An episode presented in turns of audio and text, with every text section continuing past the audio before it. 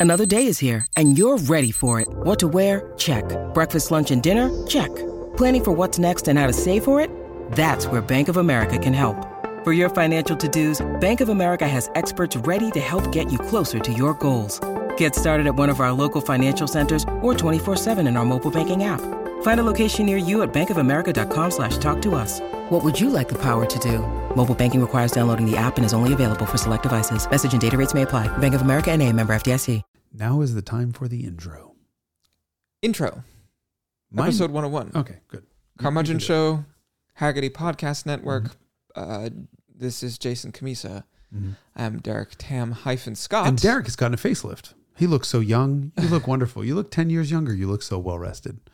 So but this you is looked better face- before. Oh, yes, no, that's actually how facelifts work, isn't it? Uh, that's the the question that we're going to ponder in this episode.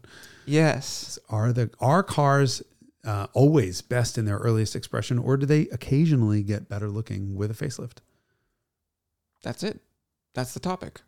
Um, fine, if that's going to be it, then I should also remind everyone that the, the Carmudgeon Show is part of the Hagerty Podcast Network, and Hagerty is currently running a 60 day free trial for Hagerty Drivers Club, which is a not just a club, it's like the American Automobile Club, only just run by Hagerty instead of Americans. Um, but HDC HDC includes roadside guaranteed flatbed roadside assistance. Uh, it includes magazine, includes discounts on uh, car club special events, stuff from from all kinds of different merchants. Uh, and you can sign up for a 60 day free trial, get a copy of the magazine, see what you think, and cancel it if you hate us. But that's a way to support the Carmudgeon Show and all of the um, shit that we make here at the, in the Hagerty uh, media department. Commentary. Yeah, there's a link somewhere. You'll figure the fuck out. That's a. or similar. Or similar. And there you go. Derek's going to clap. Yes. That one wasn't bad, if I may say so. Paolo, what do you think? B minus. what is it, Jason? Hello. Weren't you, supposed, weren't you supposed to read something? Uh, read something. Oh, uh, yes. Um, Lucid had some stuff that Mhm. they wanted us to to share. Uh, so yes, what did they say? Let me read here. Once upon a time, oh no wait. Uh, every Carmudgeon listener knows about the Lucid Air, the longest range, fastest charging luxury electric car in the world. It's designed in California, assembled in Arizona, and Jason over there on your side of the screen uh, has made more than a few videos about its incredible performance. What you might not know about, however, is the special lease and finance offers available on 2023 models of the Lucid Air Touring and Grand Touring. Get a new lease on electric. Visit lucidmotors.com for offer details. Uh, I think that's all I That's have it? to say on that subject. But anyway, yeah, like we've got a sponsor. Great. Mega exciting. Uh, is there anything else we needed to cover? No, I think that's it. Okay, splendid. Uh, then in that case, let's get back to the uh, original uh, episode. Excuse me. Sorry. Okay, yep, no Thanks. problem. Thanks. Bye. Okay, see ya.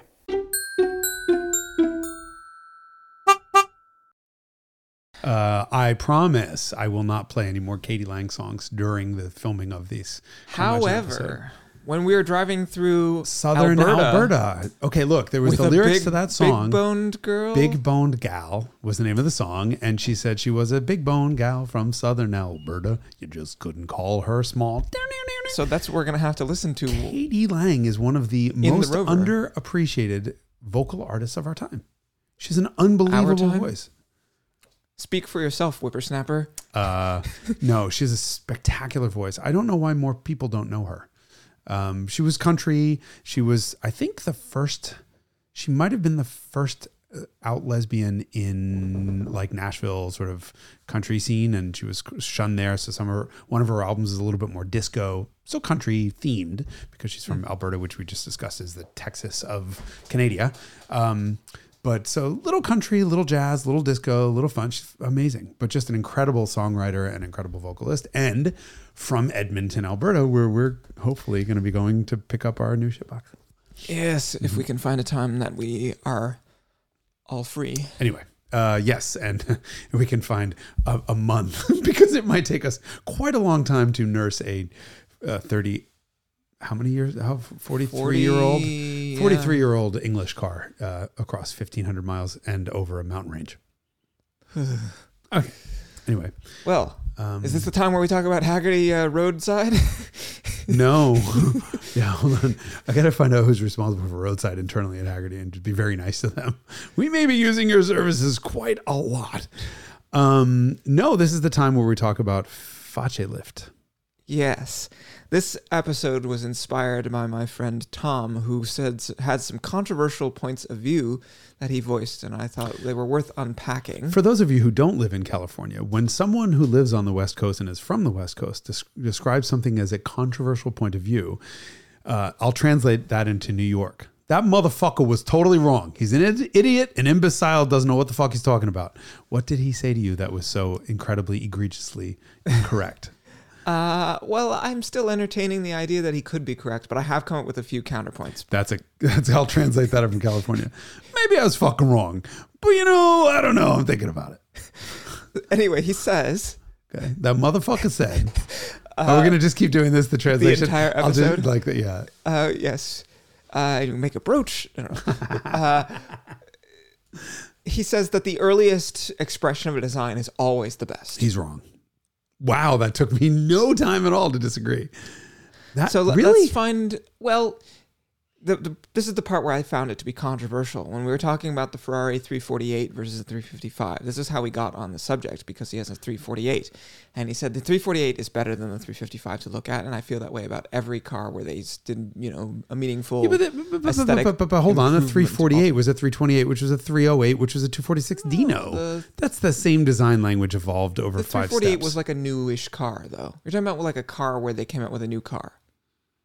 The 348 was a longitudinal engined version of the 328, which was the same the space frame. Yeah, um, and more importantly, the same design language just extended. From so Tom, you're fucking wrong, and then you're fucking wrong again. Sorry, I just, he doesn't he live in New York? He does, This Tom yes. person, he should. You understand what I'm saying, right? He's from Um, Texas, though. I know from the from the Edmonton, Texas, Alberta the Edmonton of America. anyway, um, okay. So I happen to think the 348 is beautiful. I happen to also think the 355 is beautiful. The 328 is beautiful, and the 308 is beautiful, and the 246 Dino is beautiful. The 340, the relationship, show, like from a design perspective, the 348 and 355 is very close, Yeah. though. It's like the difference between a 996 and a 997, where, you know, like you put new faces on the front and back, uh, but the architecture, like the chassis, it's actually the same chassis. Right. Uh, Okay. And so maybe this is the standard of care of talking about facelift, or you know the same thing happened with the Jag XJ40 versus X300 versus X308. These are the 80s and 90s XJ6s where they just put new faces on them, but like the windows are interchangeable, for example. Okay, so to shut Tom up right off the bat, all I have to do is say E65. So the E E65 7 BMW 7 Series. He would say that he prefers the first one. he's wrong. Even Chris Bangle doesn't prefer the first one. And let's not forget the point of a facelift. It's not necessarily to unfuck the things that you fucked up the way BMW did. It's BMW has come up with the name Life Cycle Impulse, LCI. And that is because how, when the car becomes a certain age, they want to do something to just generate a couple additional sales. And a Freshen quickie, up. yeah, a quickie facelift will generate some sales without incurring huge development costs.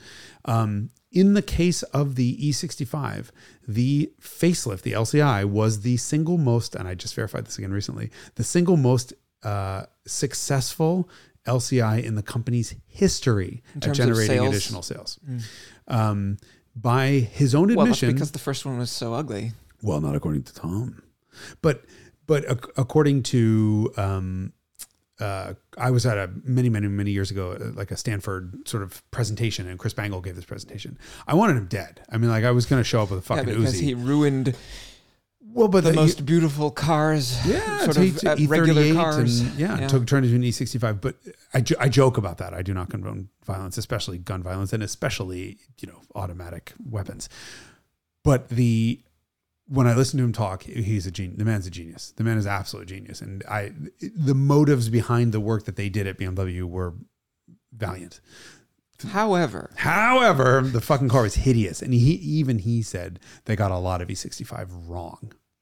Um, well, I could have told you that. well, but but No, but to hear that from the designer himself Yeah. is um, not something that a lot of designers are willing to do. Well, because they, you know, I think they realized they just didn't finish it. The, the- he said the proportions were wrong. The windshield was at the wrong angle. Everything just wasn't right. The car wasn't done, and they shat it out. He didn't use that term. I am, um, but I think that's a pretty clear.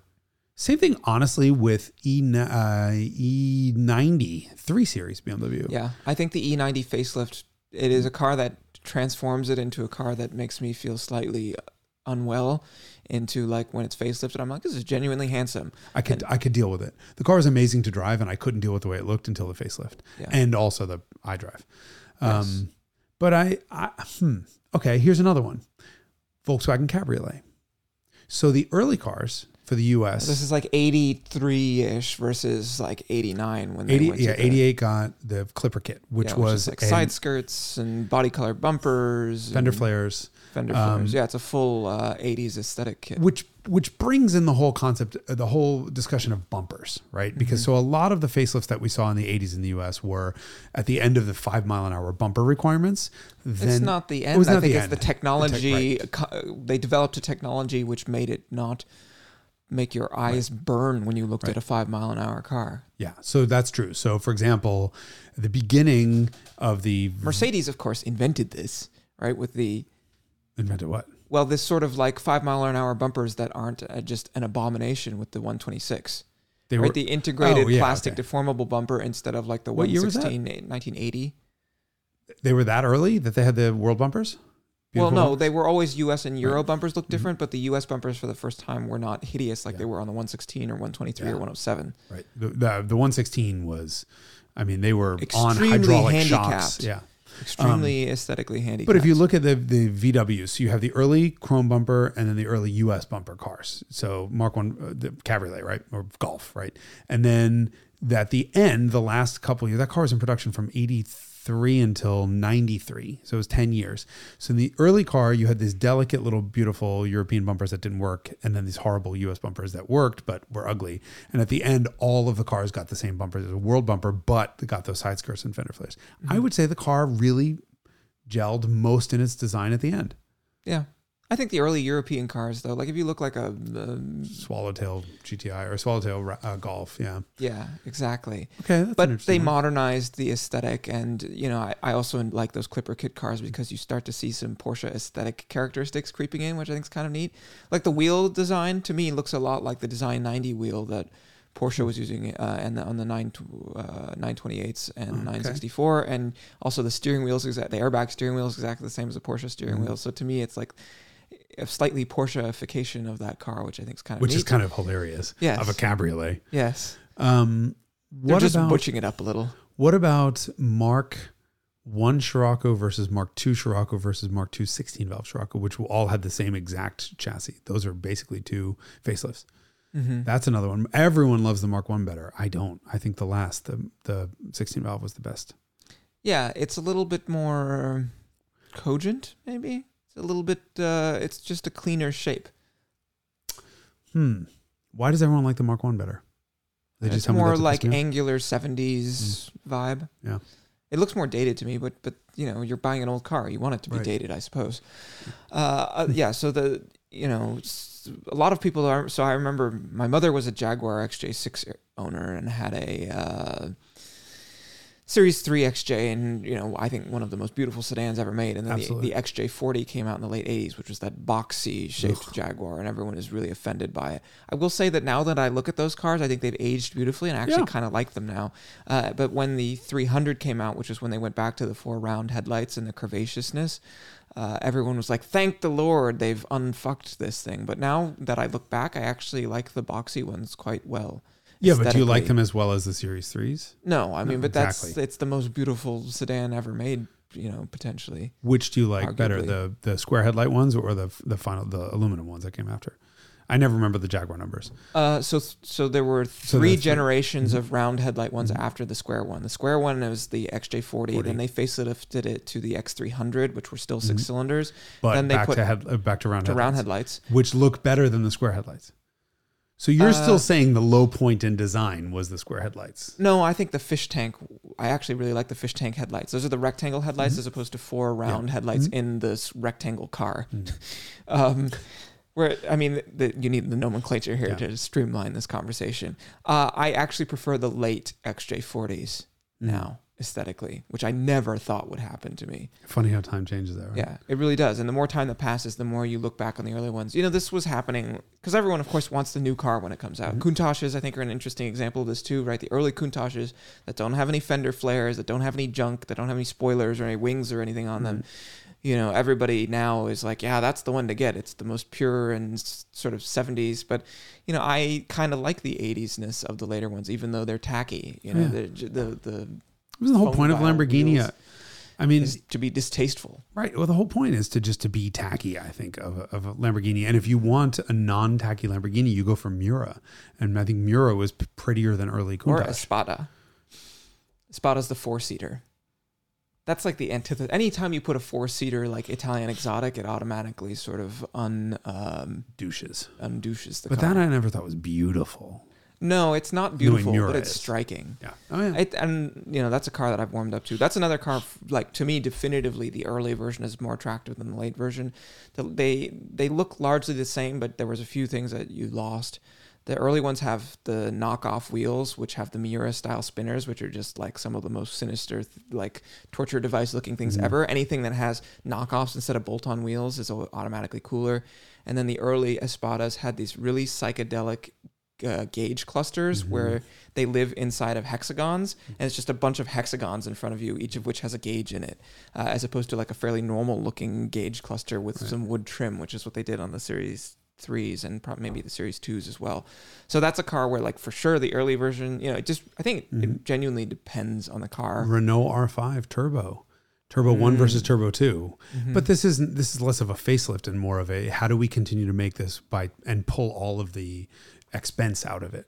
Because the the Turbo ones had a completely bespoke interior, and the Turbo twos just had a regular Renault R5 interior. Yeah. but that Turbo one, I think, is one of the coolest interiors of all time. And they are, yeah. I mean, with the psychedelic blue seats with the orange It accents, blue and red, and, or red and blue, red and that was it. Yeah. Yeah, it's really cool. Uh, but then, oh, another one where the late is definitively better to me is the Integrale.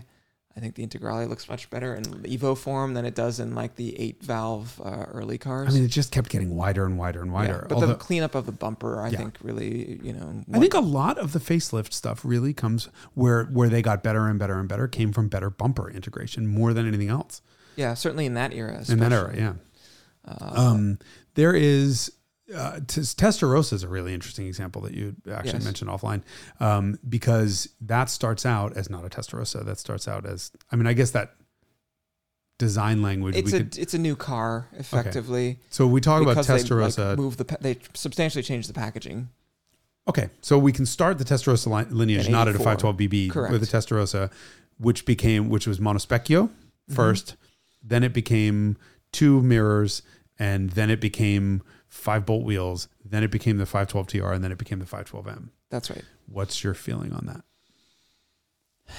this is a thing where your objectivity becomes compromised. For me, the two, two things. As a child, I, I desperately wanted a 512 TR. I still do. It's one of my favorite fuel injected Ferraris. Mm-hmm. And then the other thing is having driven them all, it you like the experience so much more of the the 512 TR that I mm-hmm. think I choose the 512 TR. From a design purity standpoint, if you're just looking at it as a design artifact, I could see an argument in favor of the early cars because it's just everything is a straight line right? There's maybe something discordant about the 512 TR because it's got this sort of rounded grille and rounded lights on the front of the car, but the, the side of the car in profile is all straight lines. Wedge, yeah. And so you say like, oh, it's a little discordant to have like the roundy faces elements with the straight line elements from the side.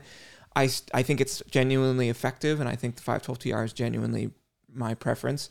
Uh, but I can definitely see from like a design's perspective, if you were to say like to someone who doesn't know anything about cars but is a designer and has like a keenly developed sense of aesthetics and architecture, whatever wherever their domain is, you give them a Testarossa and a 512 TR, they might be like, the, the early car is more harmonious for the sort of straight lininess of the whole car, which it, it was lost on the later ones. Wow. and then unequivocally, the 512M is an abomination and Oh, should be burned. You uh, you scared me because I, I thought you might say anything nice about it, but holy shit, that is it's amazing how a company like Ferrari could take that design and fucking ruin it to that extent. You know, it doesn't bother me as much as it bothers you, having just called an abomination.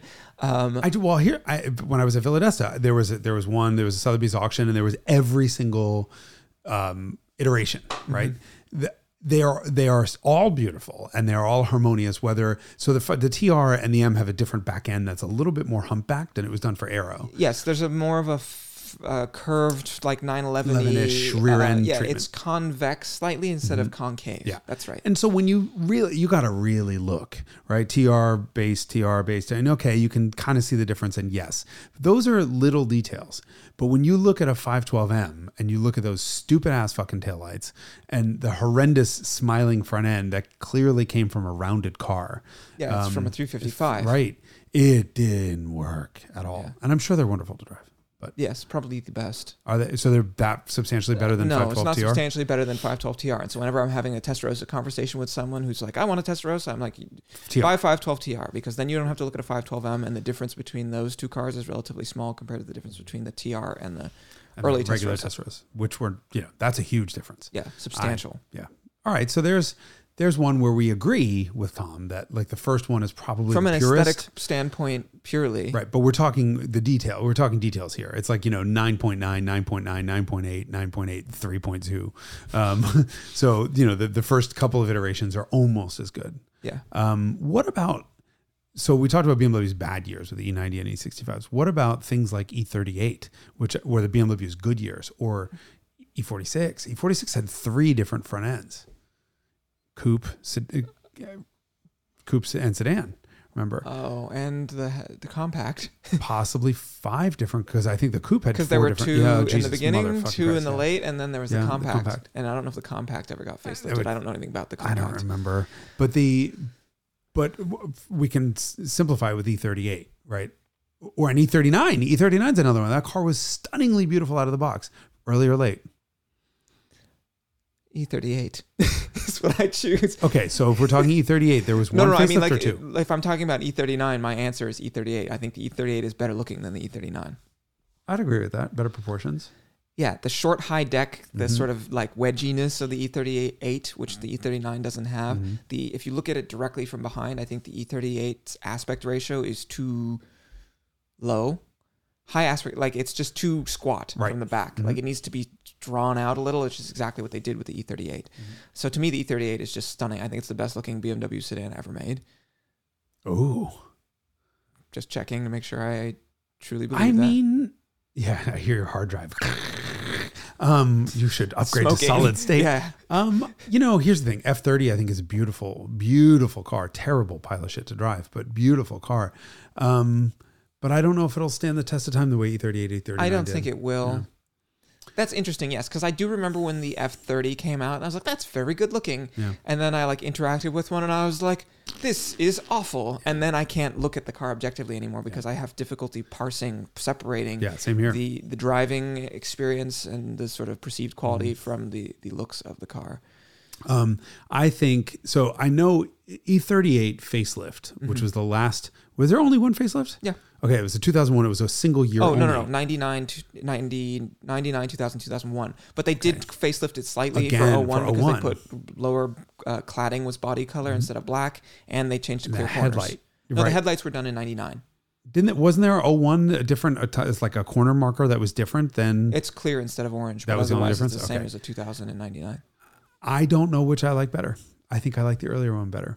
Yeah, I've uh, had conversations with people who are really strongly in the early car camp. Mm-hmm. Um, I choose the late car myself personally, but I think again that's because uh, there was the Shorty Sporty, which wasn't Mm-hmm. available in the U.S. on the pre-facelift cars, and the sh- combination of the M-Tech suspension and the 18-inch M parallels, which I think are just the way to have that car. Uh, and, and this so this is a reflection of the ways that the, the cars were available in the Mm-hmm. U.S. You know, a short wheelbase 750 pre-facelift on uh, M parallels in Europe, you know, be- could be maybe the the answer. But for me, it's like I have to choose a facelift car because I want a short wheelbase sport package car.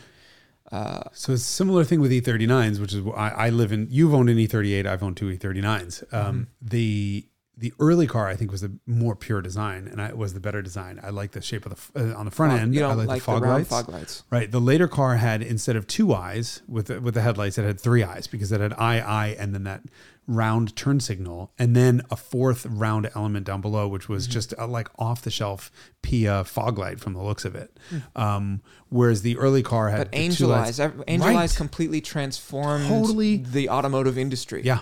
We don't talk about Angel Eyes ever, but that is like the origin of all these sort of like designed daytime running light. light uh, signature. yeah. It really created the first genuine front light signature. Yeah, I have this extraordinarily vivid memory of I was driving back to I was driving on Highway 280 at night and uh, an M5 it was dusk and he had the fog lights and the angel eyes on but not the headlights. And so in the distance you just see like the and the, he he converted them to the um, Nitsa blue ones.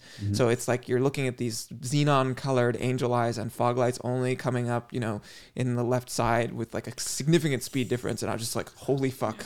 That's the coolest thing I've ever seen I in 03 was I like- got my I got my wagon. It was it was a year old, but I got and that was a facelift car. So I had a 97 and an 03. So I had the first year and the last year of E39s.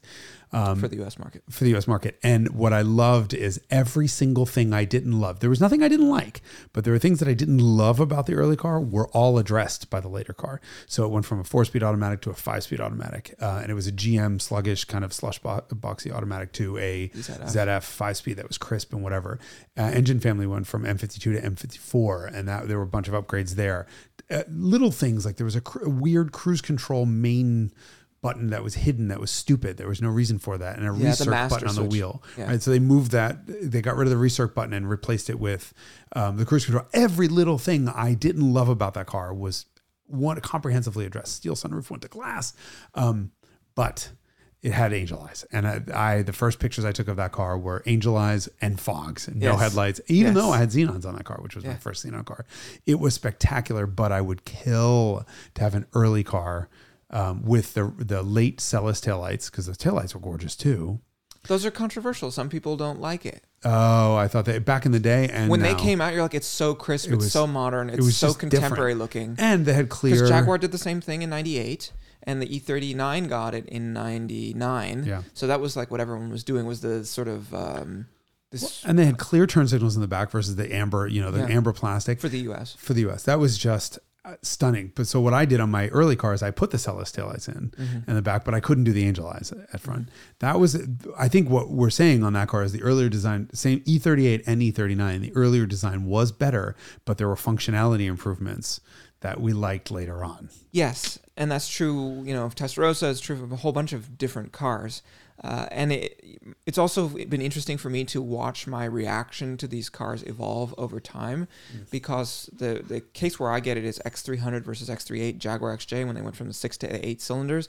When the eight cylinder one that had the clear diamond defect lights or whatever that you call them, they did that for the headlights and the taillights and the side markers and everything. When it came out, I was like, old one instantly shit. Now as time time goes by, I actually prefer the older ones more.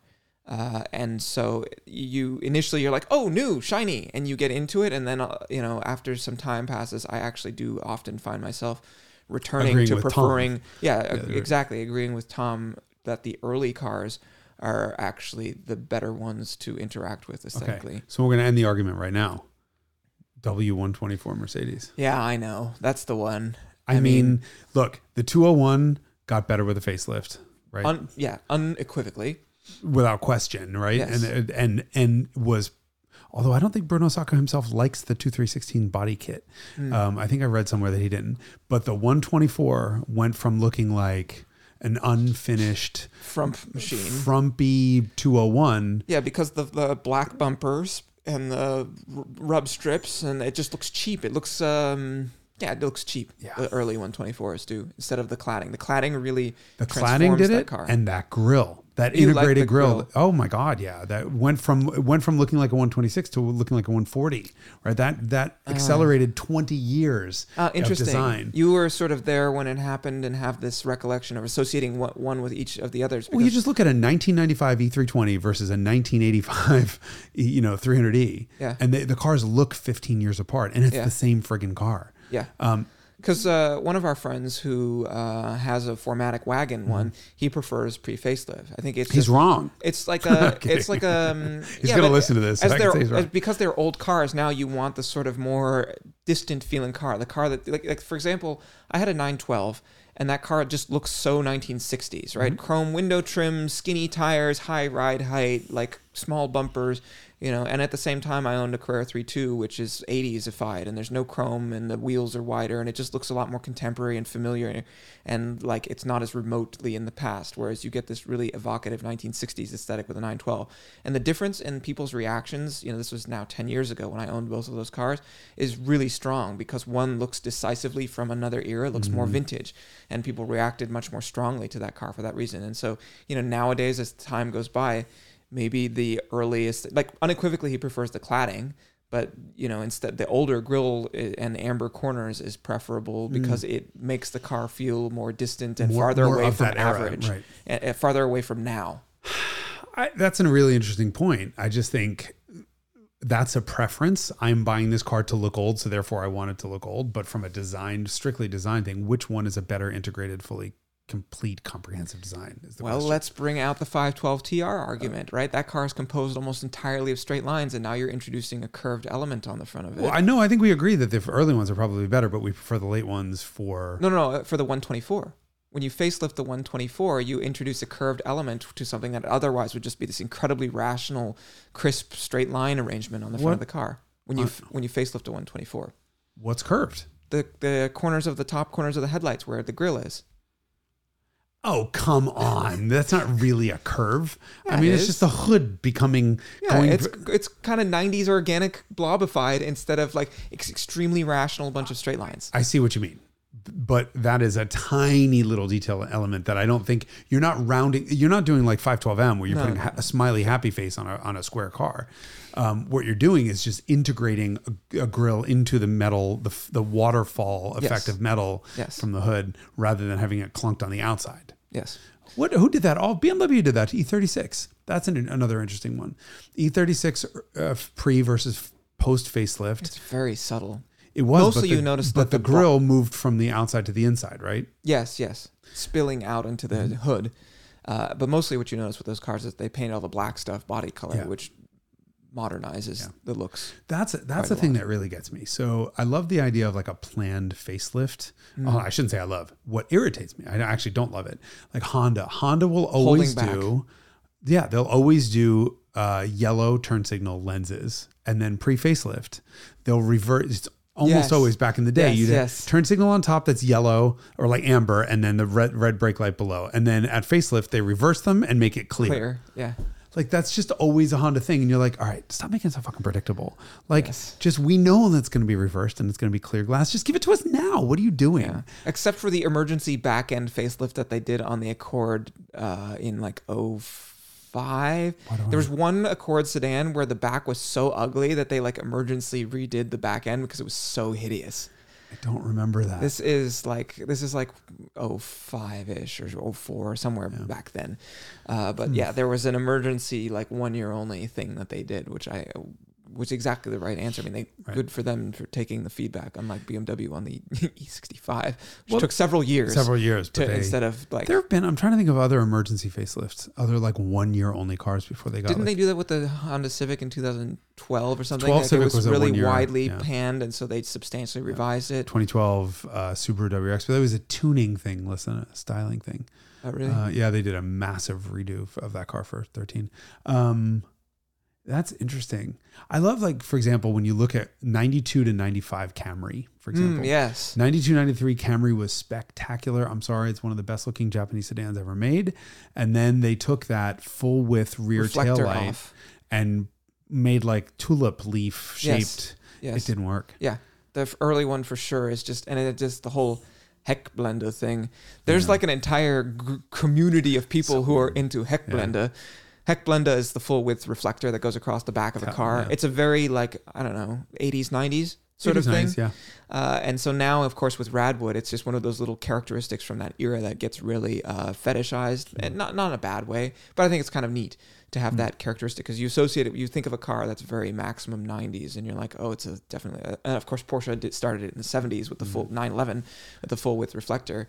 But I mean, just think about the cars like that. That like that generation of Camry has the Heckblende, mm-hmm. Alfa 164. I mean, there's so many cars car. that that do stuff like that mm-hmm. from that era where you're just like a Mercury Sable, first generation Mercury Sable versus the Taurus. Got it. And You it was lighted on the front, lighted so it's on a the front blender as well as a Yes. heck blender. Yeah. Um, so that's like a um, I'm just I'm trying as very you're period. very period thing, and I'm I'm thinking 90s, and as you're saying this, another car that got much better looking with the uh, with the facelift, Corrado. Oh, when, When- they it wasn't necessarily a facelift; it was they had to re-engineer the front of the car for the VR6 versus Mm-hmm. the 1.8 liter G60. I think it's pretty subtle. Uh, it's pretty subtle, but when you see the two cars next to each other, so the the the four cylinder car had an inset hood, and the VR6 has a hood bulge, um, and then the fenders are much wider on the VR6. And I, it was one of those like, oh, it's a Corrado, and then you see them next to each other, and you're like, one of them looks like it's been working out, and the other one looks like it's you know had Malnourishment. malnourishment. um, it's really an interesting concept, though, is which always looks better because is it just a question of do we like the more modern stuff because it's more modern? Yes. Do we like new for the sake of Mm-hmm. new, or do we like the original because that is the sort of like uh, most pure expression of the design? Uh, and it depends on. I bet there's like a correlation between whether the original designer did the facelift or whether you know that Somebody guy fucked off and in. did something else and was doing the first design of some other model. So then some other group of designers were like, "We're just going to freshen this up. We're not going to bother the main designer of this car because they're working on another So I think new design." I think the question becomes really much more interesting if you pull out bumper regulation design and integration like bumper technology, so Mm-hmm. that like eliminates all the really terrible early shit that you had in the 70s and 80s in the US that wound up getting better. And if you pull out Fox body. Aero headlights, I that mean, whole that- 1986 aero right. headlight thing that instead of having the square or round sealed Right, beam, so you gotta pull three that- headlight options. you pull that kind of stuff out because obviously no one is going to think that a 1984 Mercedes 190 or 85 with the stupid recessed seals beam seal beam is ever going to be as, as good as the original. But that's Yes. not a facelift. That was a technology and regulation thing. Yes. I just had one and I can't remember what the fuck it was. Um, it was a, another car that got better. Damn it. what continent? I don't remember. If I remember that, I remember what it was. But I think if we pull out the technology and bumper design, we find that actually uh, it is usually the, the original that's best. But E65 is definitely an example of E65. Yeah. E65 series was another one that did not that did not suffer from its facelift. W124. I agree. The the later ones. I mean, you have to have the cladding for it to be a good looking one. Uh, E46, uh, the coupe facelift, I thought was a little fussy. The non M ones, The- the one where they had like a weird random like bulge thing below the Well, headlights. the beautiful so the beautiful so let's talk E46 headlights because to me the original one had two perfectly round. They were like somebody like an taken- E38. Yeah, exactly. Two lower cutouts for the headlights, scallops, exactly. Then that became they became stretched, like almost Pontiac-y, where they were sort of Mm. stretched and they were ovoid. Mm-hmm. And then the coupe got the dick-shaped one, was like a penis head and this triangular thing and then Mm-hmm. a straight line. And the organic shape, uh, okay, penis is technically an organic shape, but the organic shape of the original two little perfect round Well, ones. there's this very German characteristic, which is that the function of the headlights and the necessary Mm-hmm. roundness of them directly influences the design, and that is the least fussy way to execute that. So, 996 for your post facelift. There's a good question one because the 996, the original one was a cost cut. Yes, You know, we can talk about Shingijutsu for a moment. Wow. I always like to talk Bless you. about. Well, Thank you. Um, Porsche, you know, almost went out of business in the 90s. Uh, and they realized that they were just producing, and this was true Volkswagen also at the same time. They, they realized that the Toyota production system had revolutionized the way that things were getting built because they were doing just in time production. They weren't carrying inventory. They weren't doing uh, supplier relationships just on the basis of historic relationships that have been around for decades. They were like, we're going to put this out to competitive bid. You're going to deliver what we say when we say it, which is we're going to tell you when we need it, and you're not going to give us six months of inventory that we have to pay for in store, and then have some dude who's building a car go climb a ladder to find a thing or whatever. Like we're going to do this intelligently. Uh, and Porsche and Volkswagen were both like not really building cars like that, whereas Toyota had figured out in the 80s that like that was the right way to make a car because it was more efficient in terms of the number of hours to take to build a car, and you didn't have to carry like unnecessary random inventory, and you would buy stuff competitively instead of like based on historical relationships mm-hmm. with suppliers. That's the background of the 996 and the and the Boxster, right? So the what they did was we're just going to work with suppliers and have things be more sensible for Porsche, uh, but then we're going to take it. And this started happening in the 93 probably when when Wendelin Wiedeking came out and came in in 92, uh, and so they said like for building the ni- late 964s and 993s and you know up until 97 98 like we're just going to build these things more efficiently and then for the next generation of cars we're going to start thinking about it not just in terms of suppliers but also during the design phase. Like how can mm-hmm. we reduce costs? How can we share parts to the maximum i.e the fucking headlights of the boxster and the 996 Well, which were genius because remember that you know headlights are among the most expensive single component on a car, and every time you have a light, you have multiple lenses and, and whatnot. And a headlight with a separate turn signal and fog light was a very expensive thing to do. Mm-hmm. Integrating all three of those into things a single unit a single unit that met all worldwide regulations. So you and was shared between more than one car two car exactly. So 996 and 986 the Boxster both use that same Mm-hmm. very very inexpensive relative to what Yes, and that was a Could have reflection of them being like, we are about to fucking go out of business. Yeah. we have to come up with like something that is just maximally efficient, uh, cost efficient, Mm-hmm. Yep. and f- for building these cars. And the interior architecture was the same way.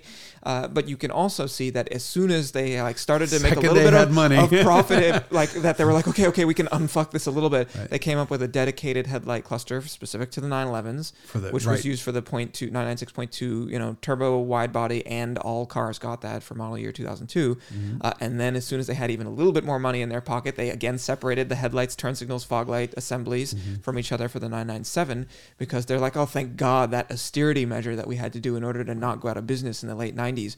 We have the, you know, some money in our bank that we can actually like separate this again so that it looks again like a 911 instead of a Boxster, Mm-hmm. A Boxster, or, right. you know, whatever. So the question is, original is the most pure, or 996.2? I think that was a fairly light-handed facelift. Generally, Mm-hmm. I mean, obviously the headlights are meaningfully different shaped, and the this cladding and the bumpers are all slightly restyled, but it's pretty subtle. You have to look have looked at those cars a lot to notice. I mean, it's really the interior. The interior got a bunch of upgrades throughout. I mean, the first year, 99 911s had a different dash than the 2000, and then in 2002 they got a, another. They were trying Yeah. to get out of that. They were trying to put as much distance Yeah. From between the, the Right. Boxster and and the 911, which they did. Yeah, so for me, yeah, def- definitively, it's the later car. Mm-hmm. But that was again done during under duress. The designer probably would have preferred that late that freedom later, but they're like, you have to use one headlight combination, turn signal, headlight, fog light assembly, And because otherwise you're not going to have a Porsche to work at in the Yeah, future yeah.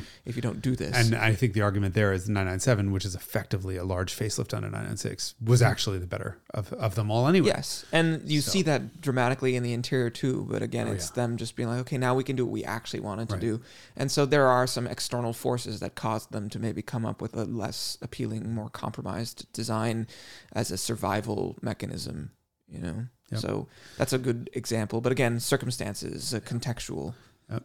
I'm trying to think of other examples where the where the like E60 or E E90. Or E38, 65 or the, E30. the later one. Oh, you don't. You're No, not, I'm thinking where the well, I am trying to support where the where the latter the Uh, duress. no, just where the where the facelift car is just markedly better looking. Yeah. Um, and I'm thinking all the other, even even things like Nissan Sentra SER, like that body style Sentra 92 to 90. Oh, the first gen. Yeah. was beautiful. Was a great. It was a great Yeah, it's a looking little 2002e Yeah. car. And at the end, they did the a taillight treatment that just wasn't as uh, wasn't as nice. Well, and you know that for those things because they continued to make them in Mexico for decades Tesoro, Tsuru. what are they called? Tsuru, yeah. Uh, they did the whole like clear diamond effect taillight thing to make them because they were making them into the 2000s and they were like, how do we make this 90s design? You know, or like the Citi Golf.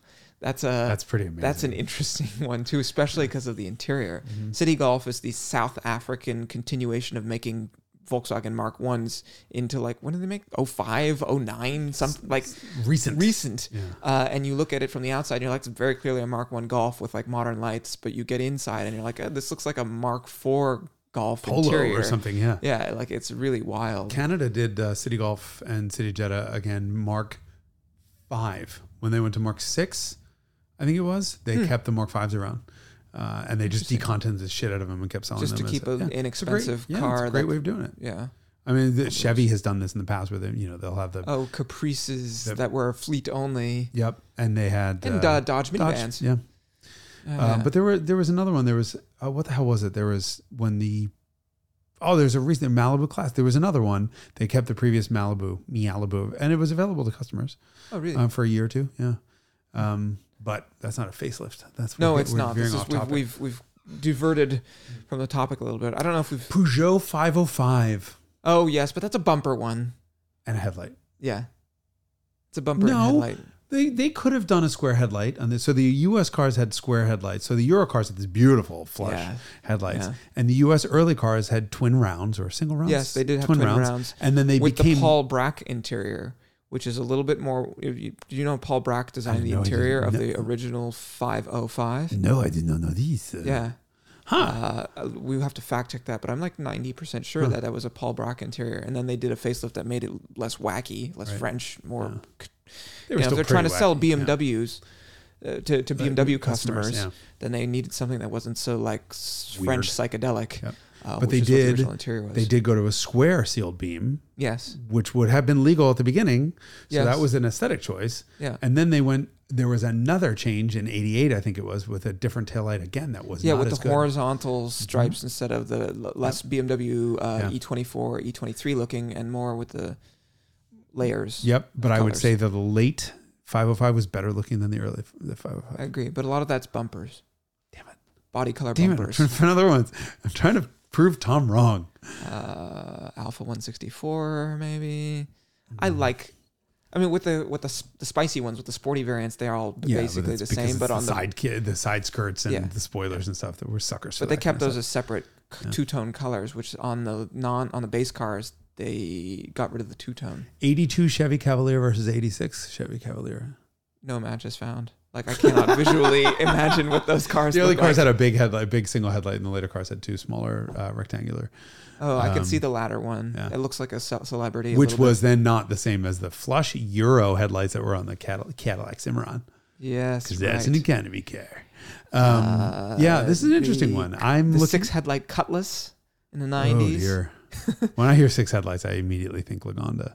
Oh yes. Um, oh, they fa- speaking of Lagonda, they facelifted Lagonda, but this is a car where I think unequivocally, and I, I hear Tom's voice in my head saying the early one is the way to go with all the psychedelic stuff, and the, you know, the late one they they lost the plot. I like the late ones, but I agree the first one is a better looking design. E30.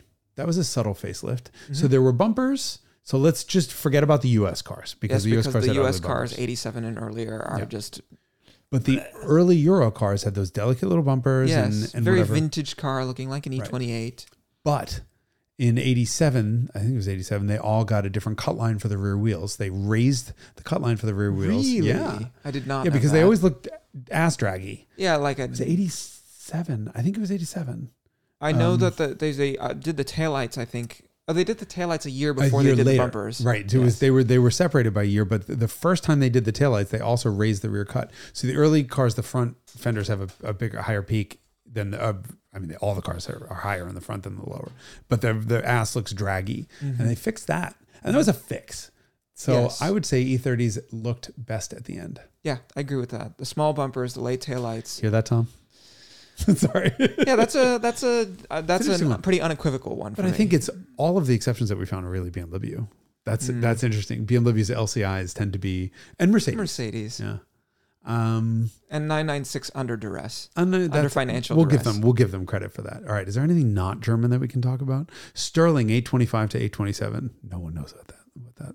I can only like. see one car in my head when you say those words. well then eight twenty seven SLI, which was Well, yes, I can see the hatchback. It's Um, just the the front wheel drive version of the we need to we find a. Japanese car. We talked about Camry. We talked about Sentra. We've talked, we need to find other Japanese cars that were better after the facelift.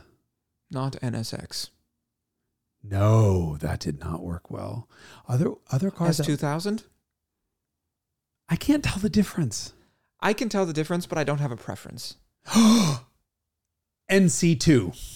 Oh, excellent. Yes. Yes, excellent. Miata NC2 was Unequivocally way, better, looking. looking, than the NC1. And actually, NC3 I think was be- Yes. what are yeah yes, because two what and a they half or did whatever we call with it. the NC2 is it's got a chrome outline around the grille, which to me underlines the sportiness uh, of the car. So the first one is Yes. the oval. Right. NC1 is the oval. NC2 is the, the updated Smiley. face, Yeah. but it's it's Very smiley. chrome. It's got Uh, braces. Yes. And and then NC3 that's just a black bar and a, a void. Right, there, took out which his prices out. aggression. Yeah. Uh, NC3 for sure. yeah. So that's there we go. There's a perfect example of a car that had two facelifts and got progressively, progressively, better, better. each time. Haha. All right. Okay, British. We talked about British cars. Saabs. Mm, mm, 9000. I don't know what the 9000 facelifts look like. Well, originally the 9000 had kind of vertical headlights, then they raked them back, and then when you think about the aero, they got a lot slimmer. Mm. And they did a completely new back end for the hatchbacks. Taurus. Remember, don't forget ni- uh, Oh, the 80 92? 86 to 92 Taurus. when they did the facelift in 92, where Yeah. everything got slimmed a little bit. And again, when they got rid of all the oval shit and from 96. Oh, yes, in 004 or something like that. Well, 96 was the first year of the ovoid Ov- car, ovoid right? car with, yeah. And then I- 97. It took them only a couple of years, I thought, to yeah, it was like a, that shit down. Oh, three maybe. I don't know. I. But yeah, that was like a more conventionalized Yeah. version because the other one was blobby. Did Aztec like? I'm trying to think. The next, the question that pops in my head is: Were there cars that were so unbelievably over the top where they had to rein it really back in? I'm sure there are. I'm sure there are. I can't think of any. Like that Um, ugly back end of the Honda Core, which I already talked Yeah. about. The the ovoid uh, Taurus. Taurus. Yeah, cars that lost pop-up headlights never got better looking, did they? Uh oh, Diablo. Would you be open to Diablo 6.0? That's a, that's a car where they did so much technical change Yeah. that it's really hard to parse that from the aesthetics. Mm-hmm.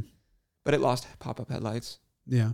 As time goes on, I do. I th- the the I used to strongly prefer the late ones, and now as time Mhm. goes on, as usual, then the early version starts to actually look pretty good. Okay.